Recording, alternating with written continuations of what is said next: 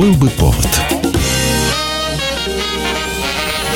Здравствуйте, я Михаил Антонов. И эта программа «Был бы повод». 11 ноября на календаре и рассказ о событиях, которые происходили в этот день, но в разные годы, ждет вас в сегодняшней передаче. 1843 год. Сначала в Дании, после ее уже переведут на другие языки, впервые опубликована сказка Ганса Христиана Андерсона «Гадкий утенок». Это индюшачье яйцо. Вот точно так же и меня провели однажды. И хлопот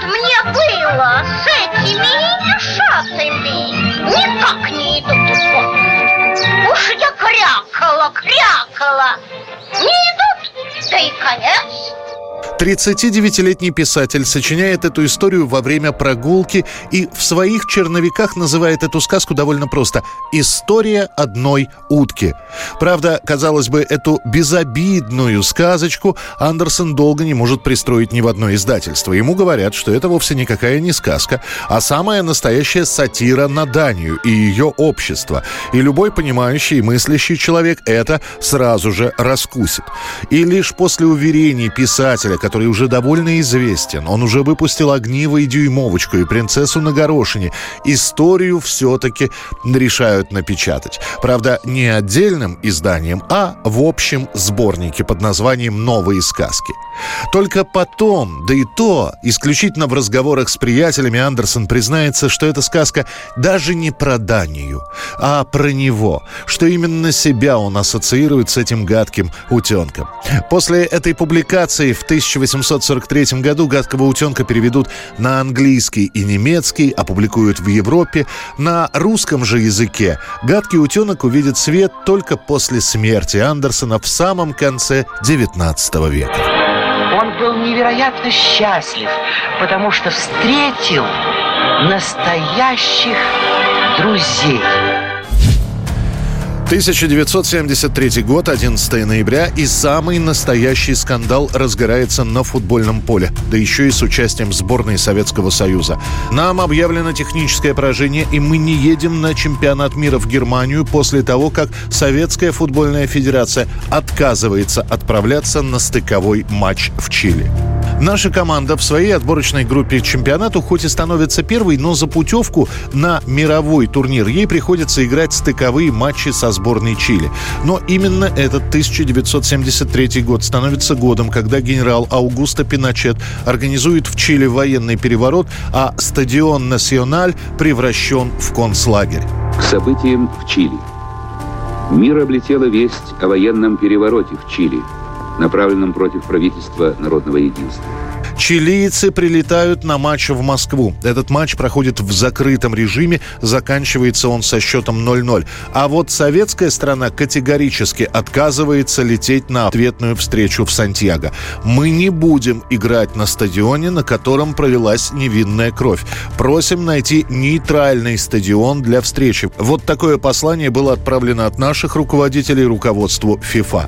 Однако ответ удивил многих. Ассоциация отказывается переносить матч и заявляет, что если советские игроки не поедут в Чили на игру, им будет засчитано техническое поражение. Так оно и получается. Наши в Чили не приезжают. Капитан чилийской футбольной сборной в тишине закатывает мяч в пустые ворота. Вывели на пустые трибуны, на пустое поле, где не было ну, соперника, да. и они гнали мяч в пустые ворота. Это же унизительно для человека, ну, вы можете... а для футболиста тем вообще-то... Ну, это подтверждает э, то, что Рональдо вы можете страна. себе представить в такой роли вообще? Вообще. Впервые с 1958 года Советский Союз не едет на чемпионат мира. Чилийцы на следующий год в Германии на Мундиале проведут три встречи. Две ничьих, одно поражение и после этого отправятся домой. 11 ноября 1979 года.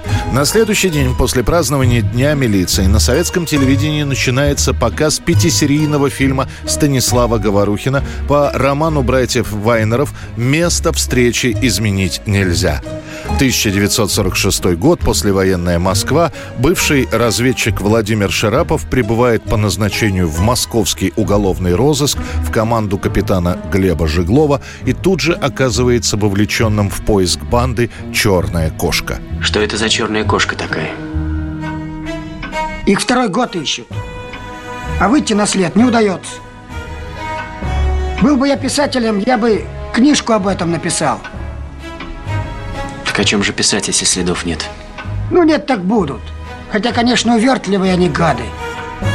Изначально роман под названием «Эра милосердия» опубликован в журнале «Подвиг» в 1977 году. Говорят, что именно после этой публикации, прочитав произведение, к Вайнерам пришел сам Владимир Высоцкий и сказал «Если что, роль Жеглова моя». Это похоже на выдумку, так как в тот момент никто про экранизацию и не говорил. Лишь через несколько месяцев перенести «Эру милосердия» на экран захотел режиссер Станислав Говорухин. И уже по его словам, ему сначала пришлось долго отстаивать кандидатуру Высоцкого, а после неожиданно от роли Жеглова отказывается и сам Высоцкий. Дескать, Владимир говорил, я не могу целый год сниматься, я не знаю, сколько мне осталось. И тем не менее процесс запущен, э, Высоцкого удалось уговорить, в том числе благодаря поддержке непосредственно Министерства внутренних дел. Утверждены исполнители главных ролей. Высоцкий играет Жиглова, Шарапов – это Владимир Конкин. Его кандидатуру также Говорухину приходится отстаивать. Главаря банды сыграет Армен Джигарханян. Коллеги Высоцкого по театру на Таганке также получают небольшие роли. Иван Бортник играет одного из бандитов Промокашку. Всеволод Абдулов, который совсем недавно попал в тяжелейшее ДТП, получает роль милиционера-предателя Соловьева. Съемки начинаются. Знаешь что, Шарап, меня от них тошнит. Давай прервемся на время. Давай. Ну и рожа у тебя, Володя. Ох, рожа. Смотреть страшно. Картину начнут снимать в мае 79-го, а уже последние эпизоды ленты доснимают в начале декабря, после чего начинается кропотливый монтаж. Было одно требование. Никакого воровского жаргона с экрана звучать не должно, поэтому и главарь банды в исполнении Армена Джигарханяна использует не настоящие, а придуманные чуть ли не на площадке выражения. Дурилка картонная. Обмануть хотел. Тогда давай за твое здоровье выпьем. Ты, видать, себе два века намерил. Картину «Место встречи изменить нельзя», которую начинают показывать поздно вечером в воскресенье, а завершают показ в четверг, смотрят практически все. Говорят, что даже магазины, которые работали до 9 часов вечера, в 19.45 вывешивали таблички «Переучет», и работники магазинов подсобки следили за приключениями Жиглова и Шарапова. 1989 год. На первом месте в британском хит-параде альбом музыканта Криса Ри «The Road to Hell» «Дорога в ад». Сам Крис занимается музыкой уже больше 10 лет, но он всегда считался клубным музыкантом, играющим классический рок без изысков. В итоге он выпустит 10 сольных пластинок. Какие-то из них будут успешными, некоторые треки даже будут брать для саундтреков кино, но вплоть до конца 80-х Крис Ри, если и известен, то в крайне узком кругу меломанов. Хотя одну из его пластинок выпустит даже советская фирма «Мелодия». И совершенно не неожиданно на десятом альбоме второй трек, который официально называется «Дорога в ад. Часть вторая». Его начинают крутить практически все радиостанции. В итоге сначала становится популярным сама композиция, после уже и целый альбом. По итогам года баллада Криса Ри самая популярная в Европе. Well, but the water doesn't flow. It boils with every poison you can think of.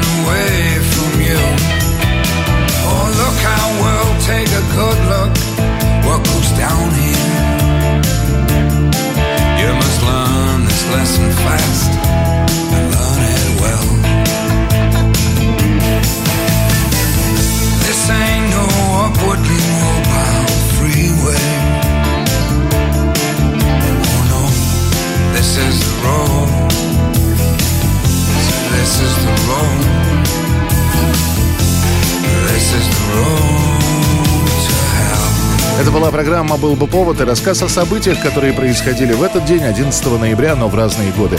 Очередной выпуск завтра. В студии был Михаил Антонов. До встречи.